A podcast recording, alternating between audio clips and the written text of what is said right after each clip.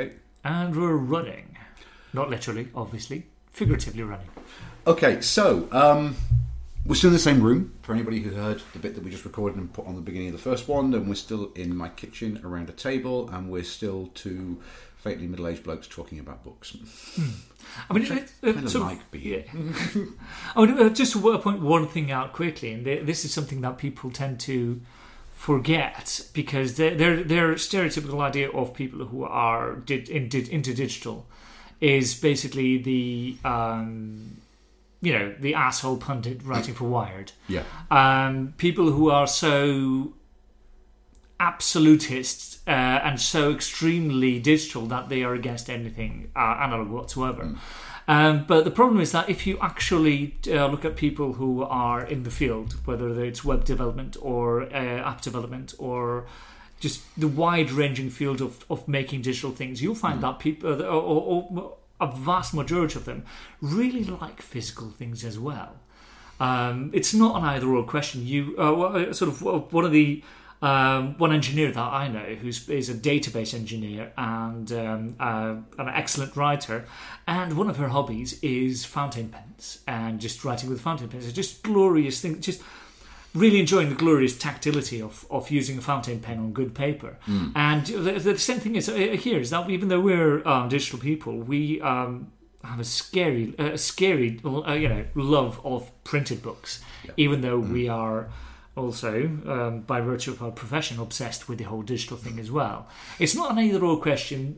One does not have to lose for the other one to survive. Completely. No, I completely agree. Yeah, this is, and whatever we end up calling this, that we're interested in mapping the landscape. We're interested in trying to say something about where this is now, and that will inevitably lead toward the future, lead toward what we think you're doing wrong. What we think you could do better, what we think that...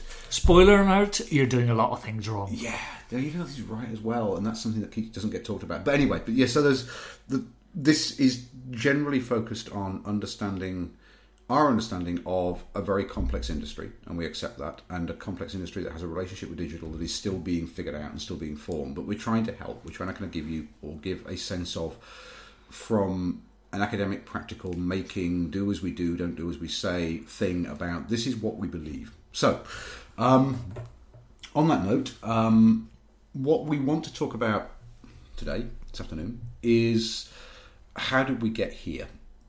Nice. So, not talk about the future as much, but talk about the past a little bit and talk about things that I think some of you will know and some of you will have heard already and certainly heard us talk about before, but to try and bring this into a kind of half hour, this is what we think, these are our markers in the last 50, 60, 100 years of development. Because the thing that we tried, one of the things we said last time was that digital isn't new. Digital's been around for a while, and the manners in which we use digital, the ways in which we understand it as a form to be engaged with and to work with are not new in the slightest. The technology is new, and technology can be kind of distracting in that respect because it becomes a novelty and it becomes a thing that it's all surface and show and not content. But actually, what is incredibly useful, incredibly essential, is to look back, is to figure out where this came. So there is no plan for this. This is just going to be a conversation. But where do you want to start? Well, I want to start with a tweet that... But somebody the other day made a retweet from a Alan Kay paper that he wrote in, I think, the early 80s or late 70s. And he said, was talking about the impact of pervasive computing on education and on youth. Yeah. Because that was his thing. Because even at the start of if people don't know who Alan Kay is, he's basically the guy who was in charge of the Xerox PARC research facility. And they invented basically visual computing. They invented the Windows. They invented the idea of the windowed environment that later inspired the Mac and Windows. They coined it, Windows icons, menus, pointers as WIMP, as the paradigm that dominated desktop computing. So he's a very smart man. And his idea was that to make that so that environment, it would be the reason to make this everything visual. You needed It was a way of making the abstract more concrete in a visual way. And he talked about the effect of pervasive computing and this always-on effect. But, you know, he was writing about this more than 30 years ago. And he made this point in a single, I think it was a footnote in his paper, saying that it was likely that in the future one of the first things that teens would the first experiences of teens installing something on their computers would be a filter that blocked advertising. If you want to know why he was a smart man, that's exactly why he was a smart man. I mean, it sort of my response to that is that the history of computing is the history of Alan Kay being right and of us ignoring what he says. Yeah, completely. Absolutely. Okay, I don't have a response to that. Not because, but I think there isn't necessarily a response. There are people that we will probably touch on, Doug Engelbart, Ted Nelson, who always should be mentioned in this field in a very respectful manner. But I guess for me, what's one of my... we said last time this would be actually a series of podcasts about what irritates Tom. Which now this is going to be a series of podcasts about what irritates Tom. I can loftily say, I can kind of sit at my table, I can sit in front of students, I can do whatever I want to do and say that there is nothing new about digital. There is nothing new under the sun about the kind of ways in which we make work. Yeah. And that's true and not true. It's not true in that the technology changes it. There are things that are easier, things that are a way to do it. But what I'm saying really is in terms of modes of interaction, modes of dealing with a text, dealing with a content, dealing with something, it has pretty much been done before. And what we're doing is doing it new. It's a writer's, a creator's job to invent things again. Yeah. To figure out a different way of telling the same story, a different way of engaging the audience, but to give them something different, to give them something new. And so for me, what I think are my markers for why we're sat here and why we're talking about this are people like B.S. Johnson, people like Mark Saporta, and to go a little further back, people like Dennis Wheatley, who is generally known for kind of, I'm going to denigrate the memory of Dennis Wheatley for Hammer horror knockoff novels. Oh, yes. My father had a collection of these, which is no kind of judgment on my dad. To The Devil a Daughter, these kind of this kind of subgenre of writing, essentially kind of occult pot boilers. That Wheatley, he already sounds awesome. He was awesome. He was amazing, and he predates the kind of pan collections of horror by a number of years, by several decades. But Wheatley, I'm not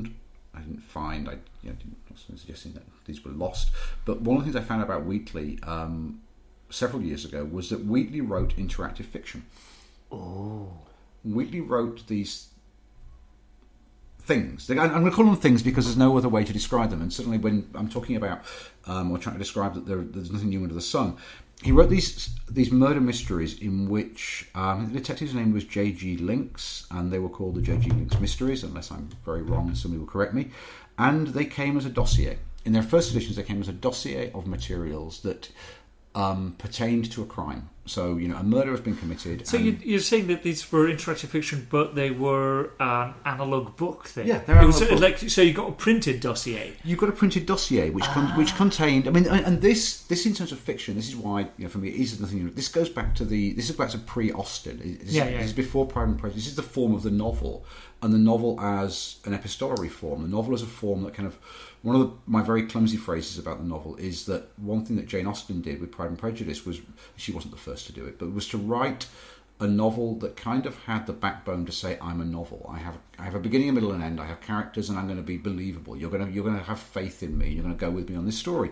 Because before that, there are whole different ways to describe this. And around that time, the epistolary novel, a novel written as diary, a novel written as a collection of police reports. And this is how Jekyll and Hyde starts. A novel, so Dracula starts as Jonathan Harker's diary. That the novel is a collection of papers found in my grandfather's attic. It's the novel masquerading as something else. It's not. I think probably not until the Gothic novels that they really started to go like, yeah, hang on, we're just this thing. We're just telling a bloody story.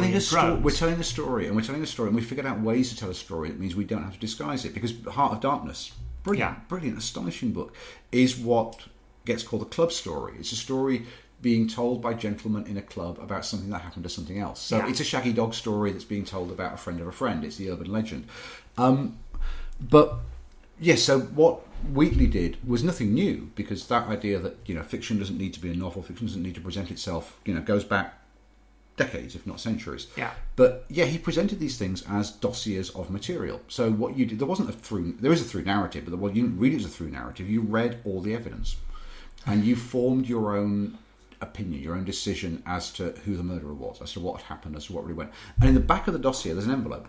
Yeah. And the envelope, when you buy the thing, is sealed. Oh, so yeah, the actual, you know, who done it is sealed, and you never have to open them if you don't want to. You can read the whole thing, and I've seen first editions where the envelope is still sealed. And they've clearly been read, they've been thumbed through, they've been every page has been kind of opened and folded and put back together again.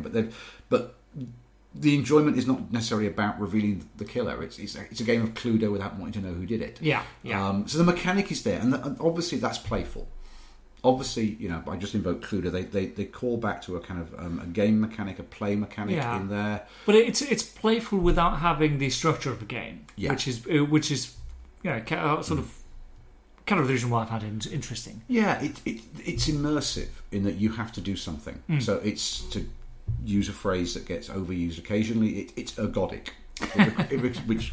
Yeah, we'll do one of these where Boulder rants for an hour about ergodic literature. Yeah, when it's my turn to be annoyed at things instead of Tom. Yeah, so they're that, and so they are a set of principles about ways to write fiction that I think, you know, the work that I generally make, you know, calls back to that kind of idea of work. The work that you don't, it's interactive without you realising you're interacting.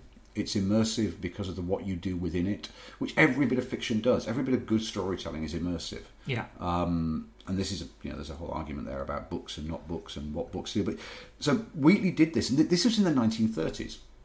Yeah, that's a good while ago. It's a long, long, long, long time ago. And my joy at finding this out was not just because it kind of reinvented a figure that was kind of looming in my childhood because these books were always there, but it goes, actually, this is really interesting because there is a tendency and a temptation to always think that the now is important. Yeah. And that what we have in front of us is the be all and end all. Mm. And it's sort of the temptation to cast everything else being completely new, newly invented, without building on or learning from the mistakes of the past. Yeah. Because there is no past, so how can you learn from it? Yeah, I mean, it's sort of if you ignore the existential philosophy. Yeah, no, I mean, it's sort of we're having a bit of role reversal. You're being the grump who is annoyed at things, and I'm coming up with the theoretical bullshit. Yeah, completely role reversal. Yeah. So Wheatley sits there in, I think it's in 1937, 1938, and writes this stuff.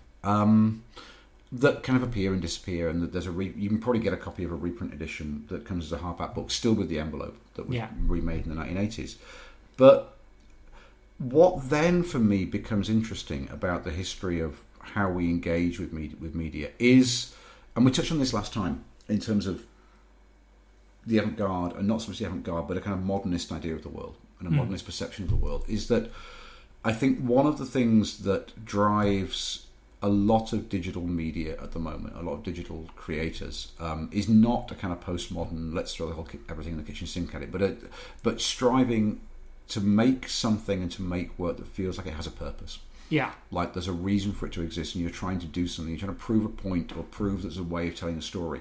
And for me, that's, to get theoretical bullshit again, and that's where I'll turn the reversals back, it's a kind of almost a sort of neo-modern idea. Yeah. It's a sort of response to the kind of the abundance of text and of intertext and of referential text that postmodernism embodies, and that we kind of go down to transmedia, and we go to alternate reality games and the ways in which they work, and to kind of almost go, there's a sort of purity of vision that modernism, whether you're a futurist, whether you're a surrealist, there's a thing that you're trying to do, and that is a manifesto, a set of principles that guides your work and guides your whole reason for making this stuff and making whatever it is that you do. Mm. And that, for me, is when the things start to get interesting. But well, it ties in with... I remember years and years ago, back when I was studying literature, and I was arguing with a lecturer, he was presented the history of at least literary criticism as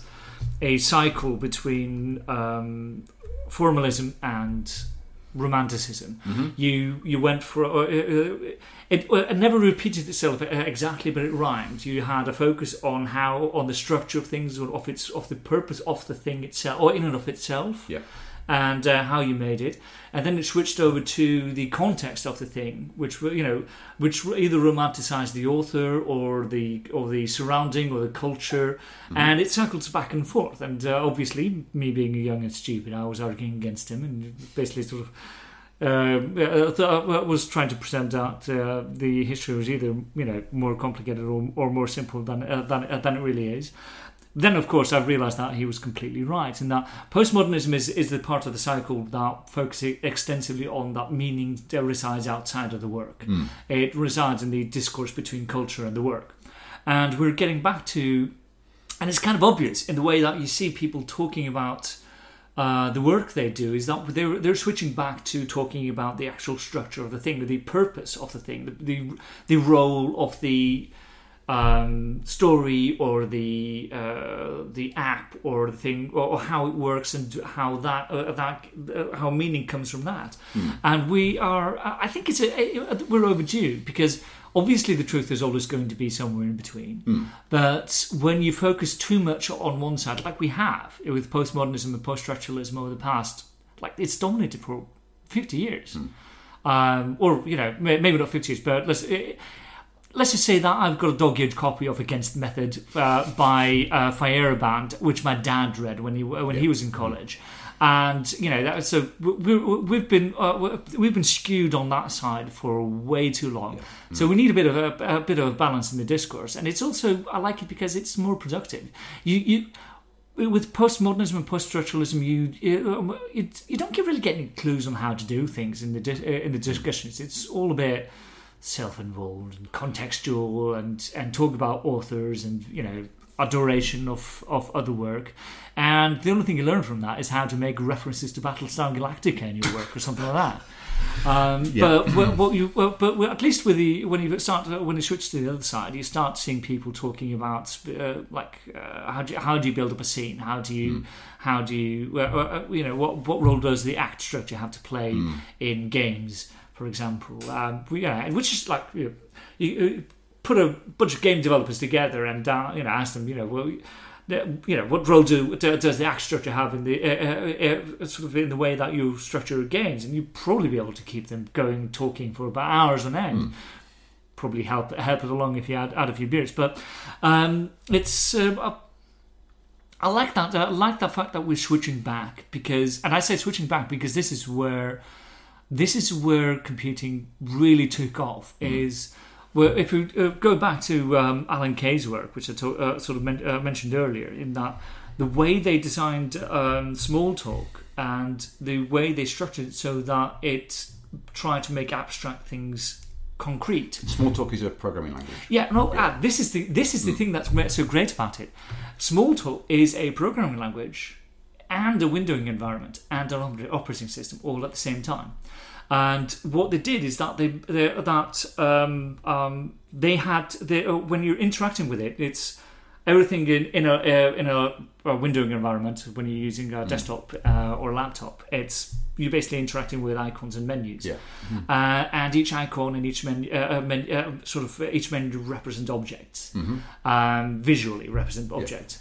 Yeah. The clever thing about Smalltalk is that the programming language is structured around objects, and the visual representation of those objects are there, visible, concrete on the screen. Yeah. And the reason why they invented things like the right click, the contextual menu, yep. is that was a way that you could use to click on an object and see what messages it could receive in the programming language. Right.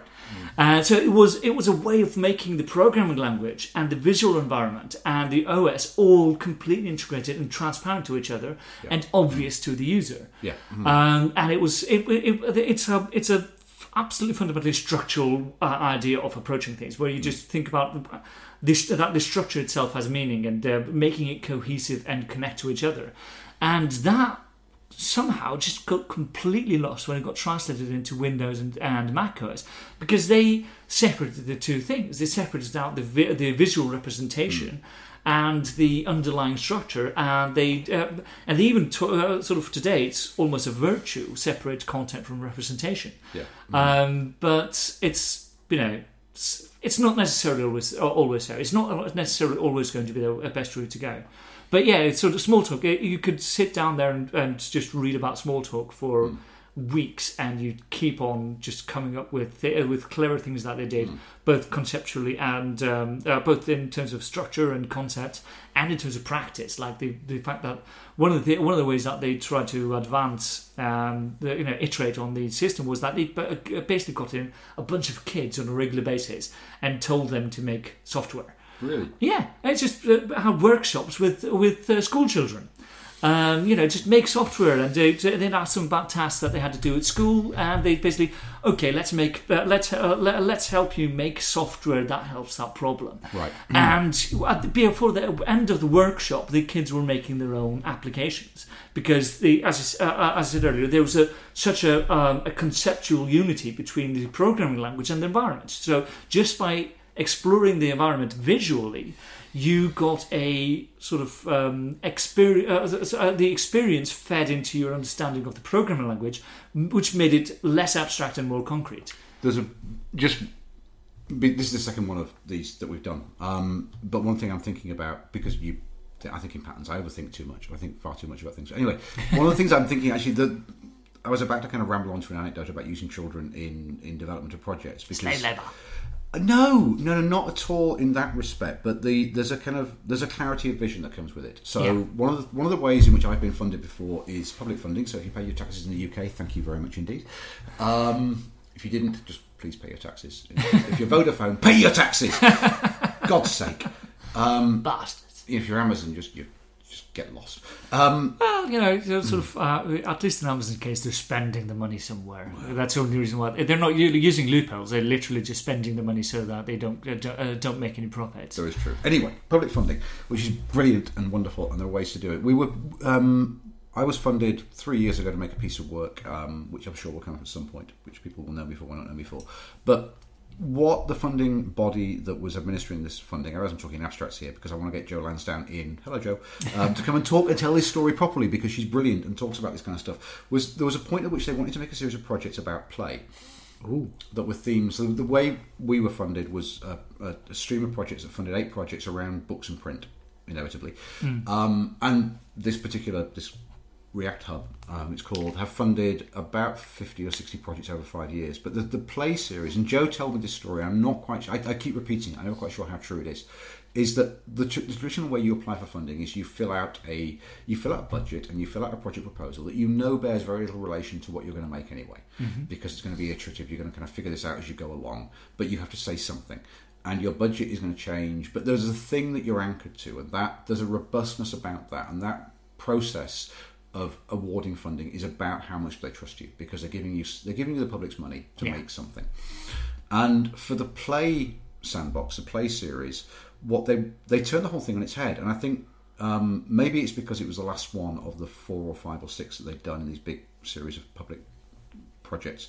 But play was the last one. And instead of requiring each applicant organisation to come up with a budget and come up with a planning proposal, they actually took them on a 2-day workshop. Oh. And so you're going to work with children. And they were very, very kindly given use. So I think it's a National Trust property outside Bristol for the weekend. And you came with a project idea. You came with a notion. You weren't coming with a blank sheet of paper. You had a thing you wanted to do. But in effect, what they were doing by having children become part of your workshop, part of your experience for that weekend, was getting kids to determine who got the funding. Ooh.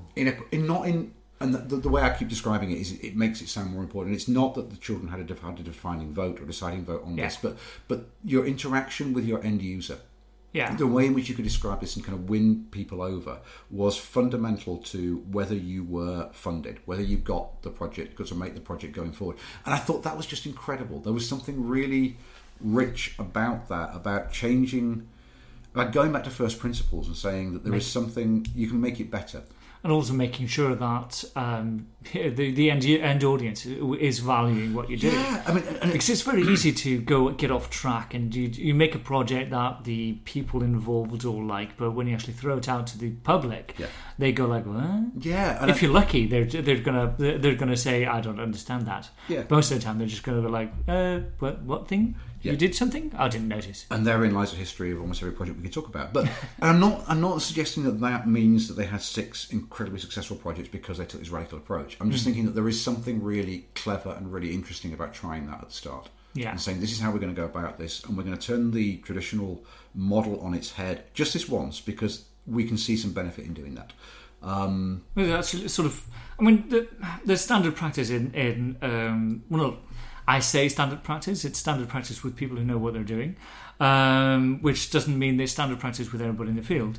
But it's standard practice within app development of doing user testing early on, and literally where they start testing things before you actually make anything. They do paper prototypes where you just put a printout of a screen in front of you and say, what do you click? And I click that, and they just literally just sort of like mock up the entire thing, and that. You'd be amazed at how much completely idiotic things get surfaced just when you put it in front of any random stranger, and they go like, click on that, and go, no, that's not clickable, but it looks like a button.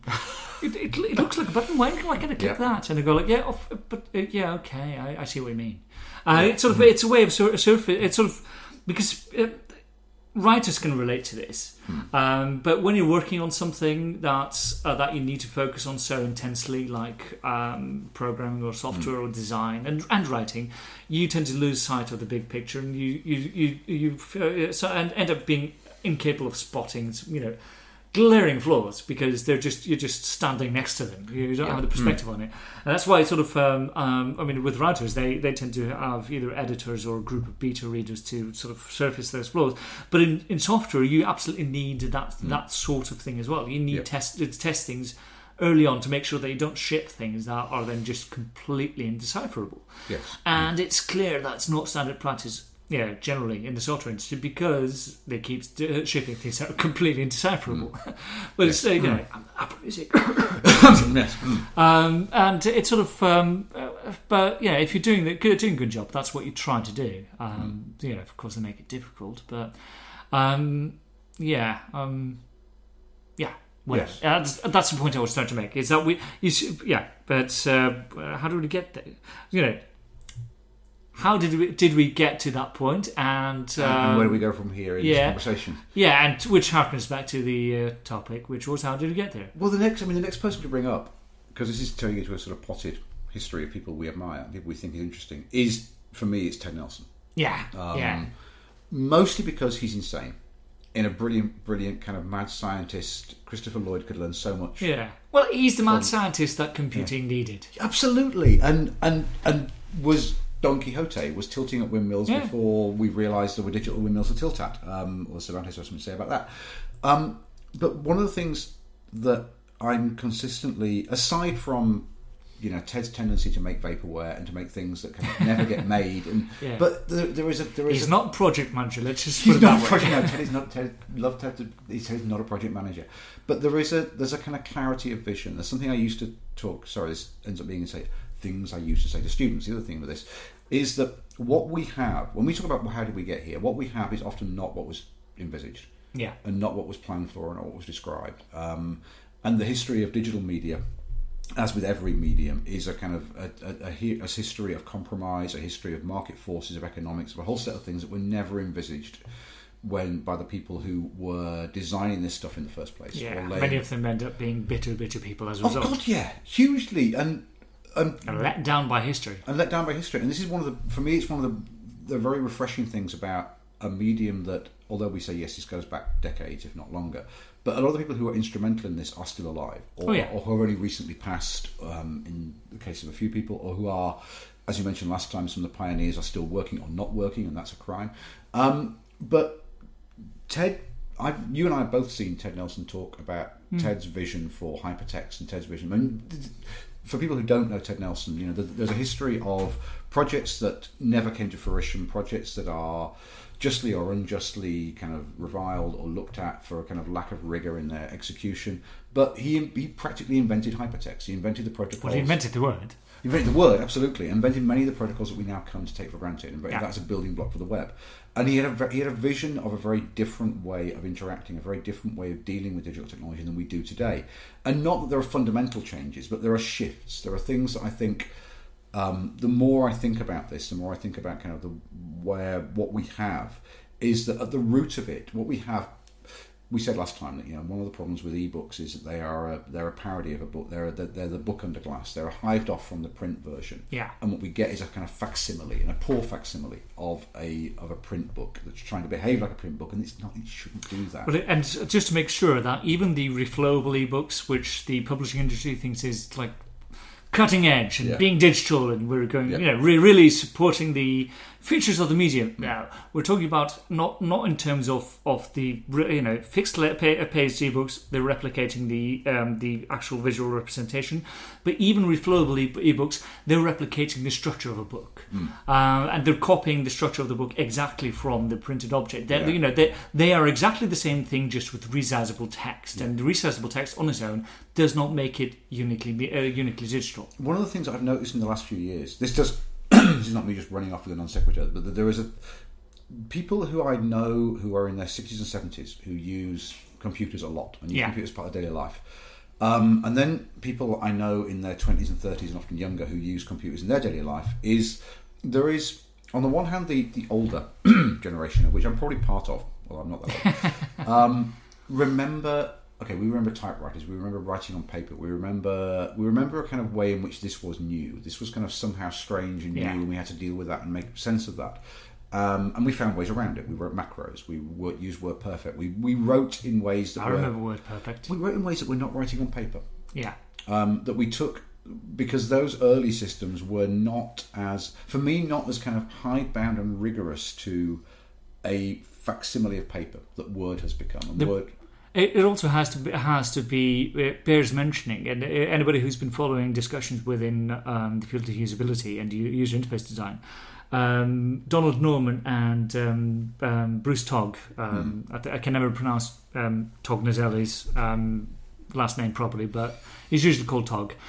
They are early pioneers in terms of user interface design. I think both worked for Apple early on, and one of the points they've been making is that software today is just much worse designed than it used to be. The Mac, if people our age have fond memories of how usable the Mac was, that's because it was more usable. Apple at that time had a user interface lab that had a huge cultural say in how things were made. They had very strict user interface guidelines, and they were just literally better designed.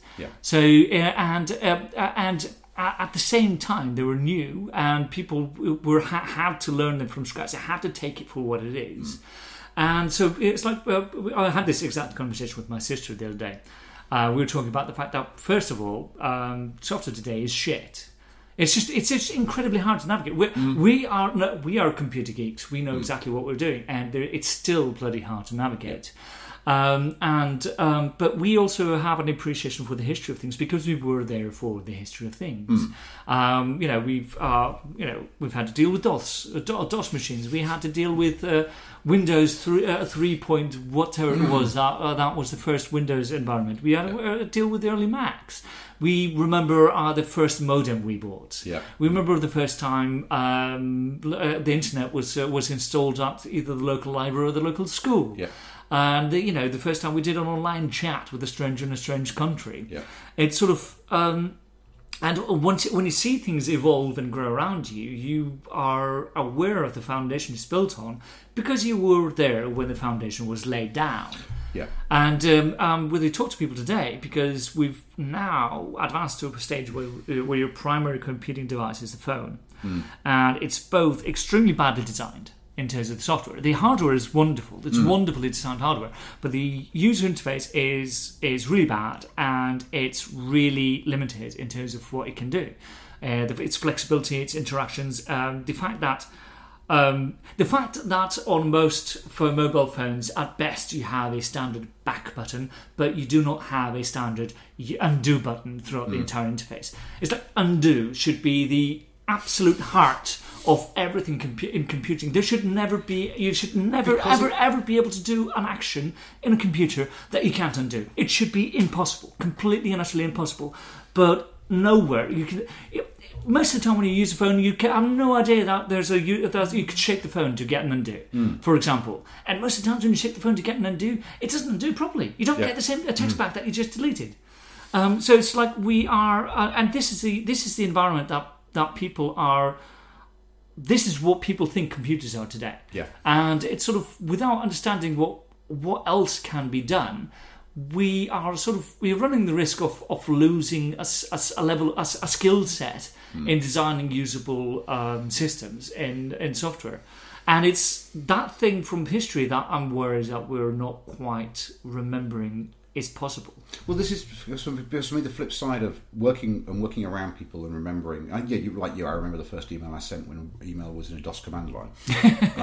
And yeah, that's kind of that. I have a vivid thing. I remember exactly where I was sat and what that was. But the flip side of that, I think, for a younger generation, terrible word to use, just people. Yeah, but we're people. Old. Just face it. No, we're not that old. Is that this is what McLuhan called information as air. Information as kind of the air you breathe, and you're completely immersed in it, and it's completely part of who you do. And that's astonishing to watch and to be around. It's a really, really weird thing and a really kind of interesting thing.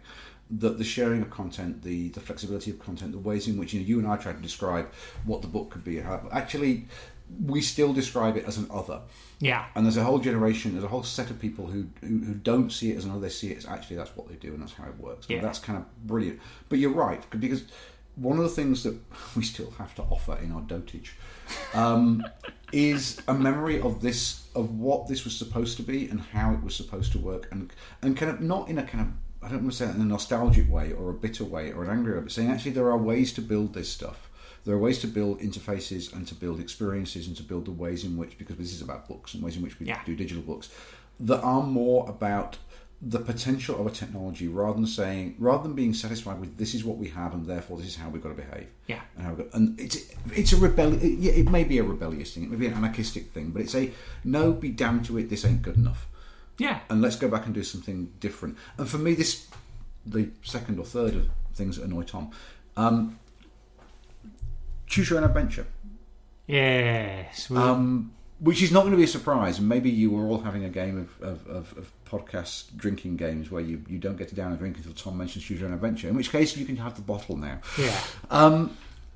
Is not that it's... I don't have a problem with choose your own adventure as a mechanism, or as an idea, or as a way of telling stories, as a way of dealing with content. There's nothing inherently wrong with a branching narrative. There's nothing inherently wrong with a branching narrative, but it becomes and has become the default way of engaging with this stuff. It's the equivalent of there being no undo button for me. It's that we accept this as a given, and that the first conversation with anybody, not anybody, but most people who are not kind of part of a development team or working in some way is actually, you're talking about choose your adventure. I had those books when I was a kid, or my kids had those books, or whatever else, and it becomes that, and that's incredibly frustrating. It would be, I don't know, I only have crap metaphors for this, but it frustrates me and irritates me because the mechanism of a branching narrative is incredibly interesting, but to simply suggest that somehow if we port a storytelling system that worked entirely within print and entirely on paper, but also borrowed from a way of telling stories that was relational, that was immersive, that was role playing, that was Dungeons and Dragons. That what COIA did in its early days was take that system of there is a dungeon master and there are players and they're all playing characters and take the DM out of it and say, okay, we don't need that, we have a book that will do that job instead. Yeah. And that's where they built their use of it. That's where they built their kind of novelty base, because people who didn't necessarily have the time or whatever else to do more than one session of D&D a week suddenly had this thing you could do in your mean. Well, it was a way of getting a current Steve Jackson as your dungeon master. Yeah, completely. And Steve Jackson was a brilliant storyteller. So was Ian Livingstone. Them, Joe Diva, Gary Shaw, they're great at what they did, but That was the way it worked. And it worked in print because there was something fundamental about the print experience, about the book as a thing that you engaged with. And for me, one of my consistent annoyances about Studio Adventure as a digital implementation is that it forgets that print does what print does. Yeah. And it forgets some of... And I've written a longer piece, which I'll probably just read out as a podcast. But we forget that there's a relationship between the story and the object and the way in which you read it and something about that. And that we lose certain aspects of that. We lose the tactility, the haptic nature. We lose the physical sense of the book when we translate it to digital. And it's not that losing it is a bad thing. It's that we don't replace it with anything interesting. Or we don't do something in that space necessarily that starts to define a different way of telling stories. So so Choose Your Own Adventure, you know, given this is about how we got here, I think is a huge marker and a hugely important marker. But for me, it gets overstressed. It gets over-relied upon as a shorthand. As Craig Mod, who has written brilliantly about every aspect, not every, but most aspects of publishing, and again is one of those people who don't do as I say, do as I do, because he's prepared to put his money where his mouth is and to make stuff. Talks about Choose Your Own Adventure as the lowest hanging fruit. Yeah, it's the easiest one to pick, and it is the easiest one to pick because your funder will recognise it, your project manager will recognise it because they are of the age, they remember it, and it's there. And you make something, and frankly, unless you're brilliant, and there are people who are brilliant at this out there, it's going to annoy me if not anybody else. Yeah. Anyway, so but it's just ultimately just. Most of the time, it's just not that much fun, to be honest. No, it's not. And it's sort of... one of the things that... if you look at the history of like we're doing, the history of interactive media, one of the things that interactive media has done really well... Well, basically two things. We're games is one thing that we've covered a lot. It's really good. Interactive media is really good at the tight feedback loop between action and consequences that you iterate on, and you escalate that into skills and games and play. The other thing that interactive media is really good at is exploration. Yeah. Exploring a space, and Choose Your Own Adventure is not that. It's basically just you're going down predefined paths.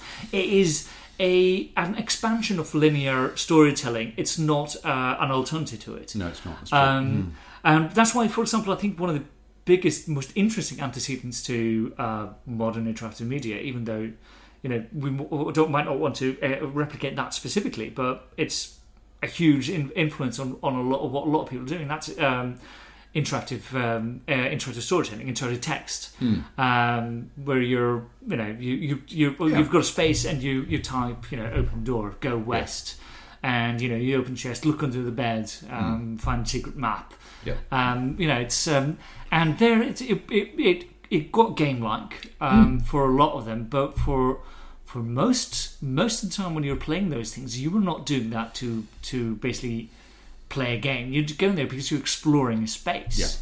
Yeah. You're exploring Titanic, or you're exploring, there were a lot of really, really interesting spaces there that people made, and I think that's exploration is one of those things that defining. It's also the heart of what hypertext is. Yeah. And hypertext is basically you're just laying out a space of text that you can explore through, and. Hypertext is kind of the heart of what my criticism of ebooks is that you can't do hypertext properly in an ebook because it boils everything down to a linear order. Yeah. And that's just if you're boiling the hypertext down into a linear series or a series of text, you've broken the hypertext. You've broken the mode. You've not just broken it. You've put it down onto the street and run over it several times with a Range Rover. You're completely missing the point, and it's when you try.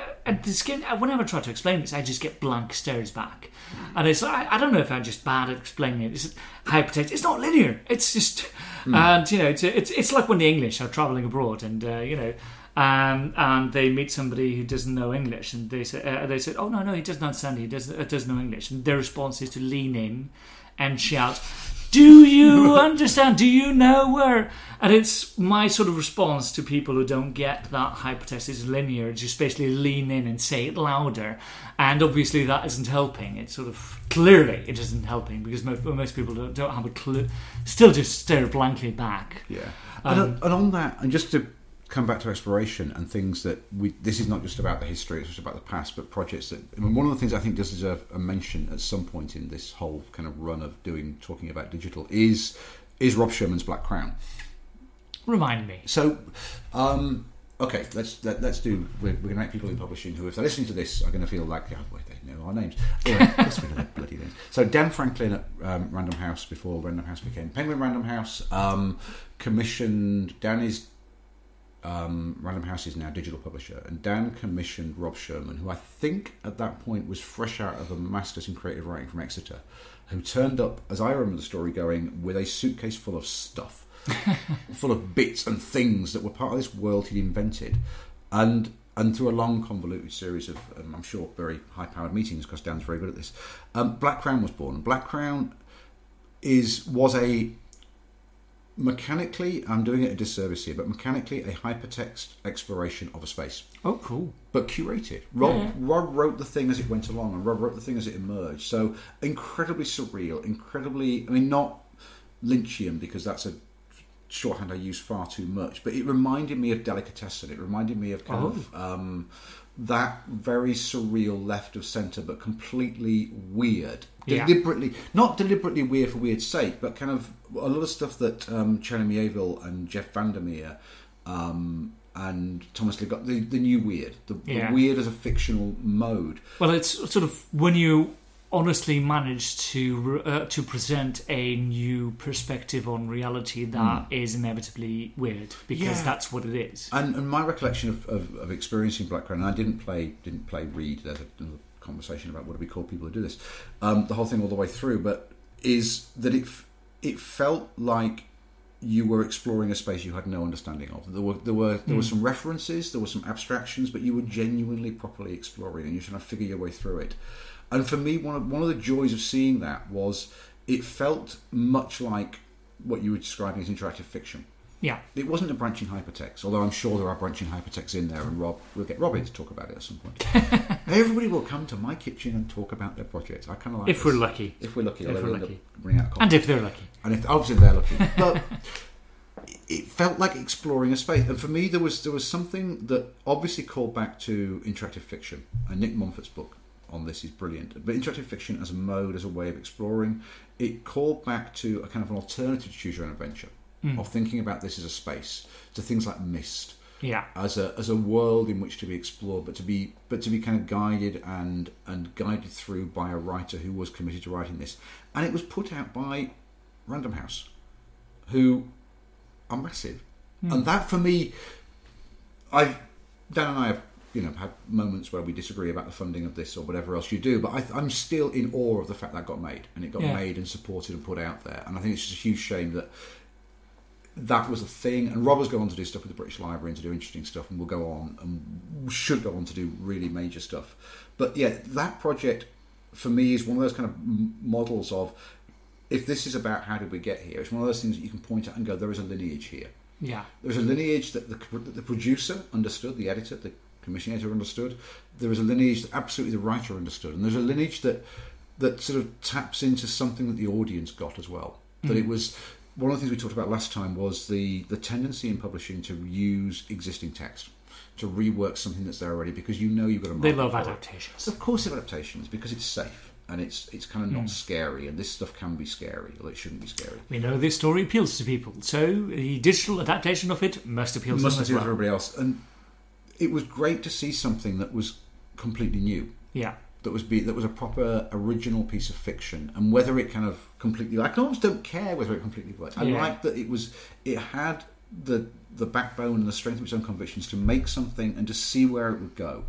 I mean, it ties into as well one of the things that we've talked about a lot in the past, although not on this podcast, but we talked about it a lot, is that the risk of the love that publishing has of large projects, as in you work on something for maybe 2 years and you release it to the world, and it's just a huge risk to have every 2 years of worth of work to hinge on this single artifact, which may sink or not.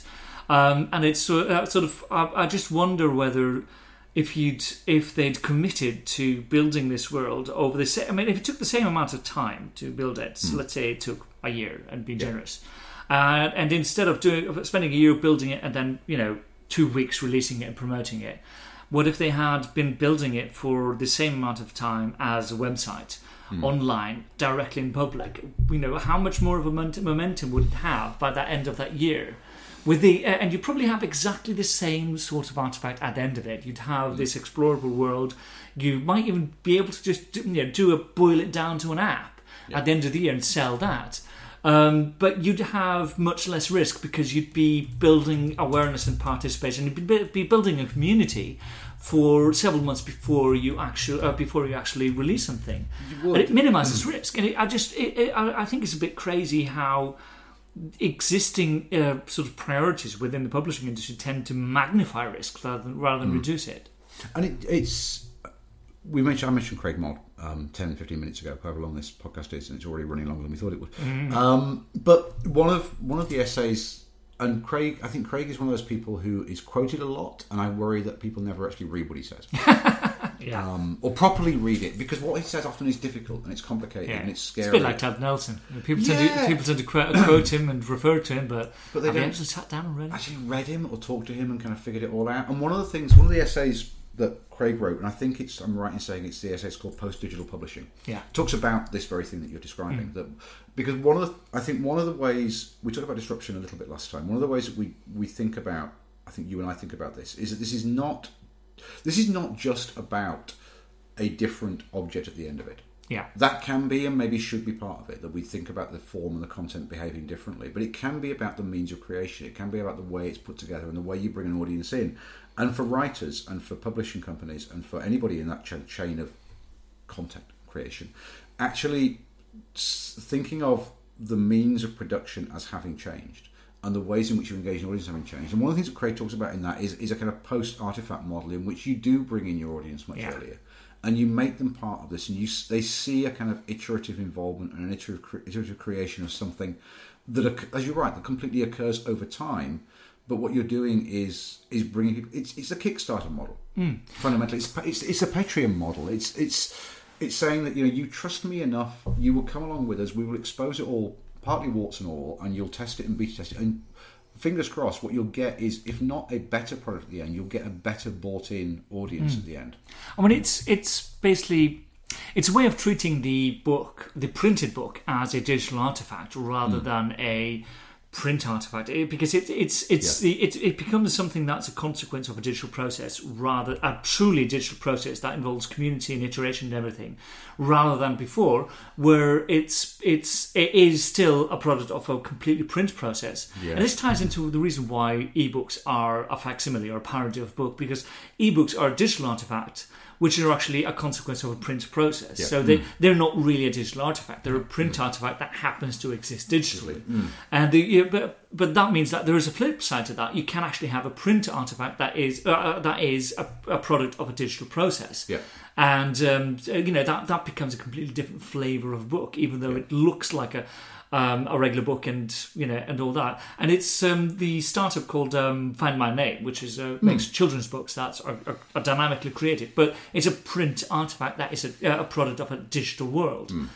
So it's, even when we're talking about focusing on digital, people forget that digital is a bit of a Borg-like thing from Star Trek. It tends to assimilate everything that's next to it, and that you can accommodates print and real life and locations and everything that within a digital context. If you want to, you don't have to, but if you can, if you want to, you can. You have the option of pulling those in. We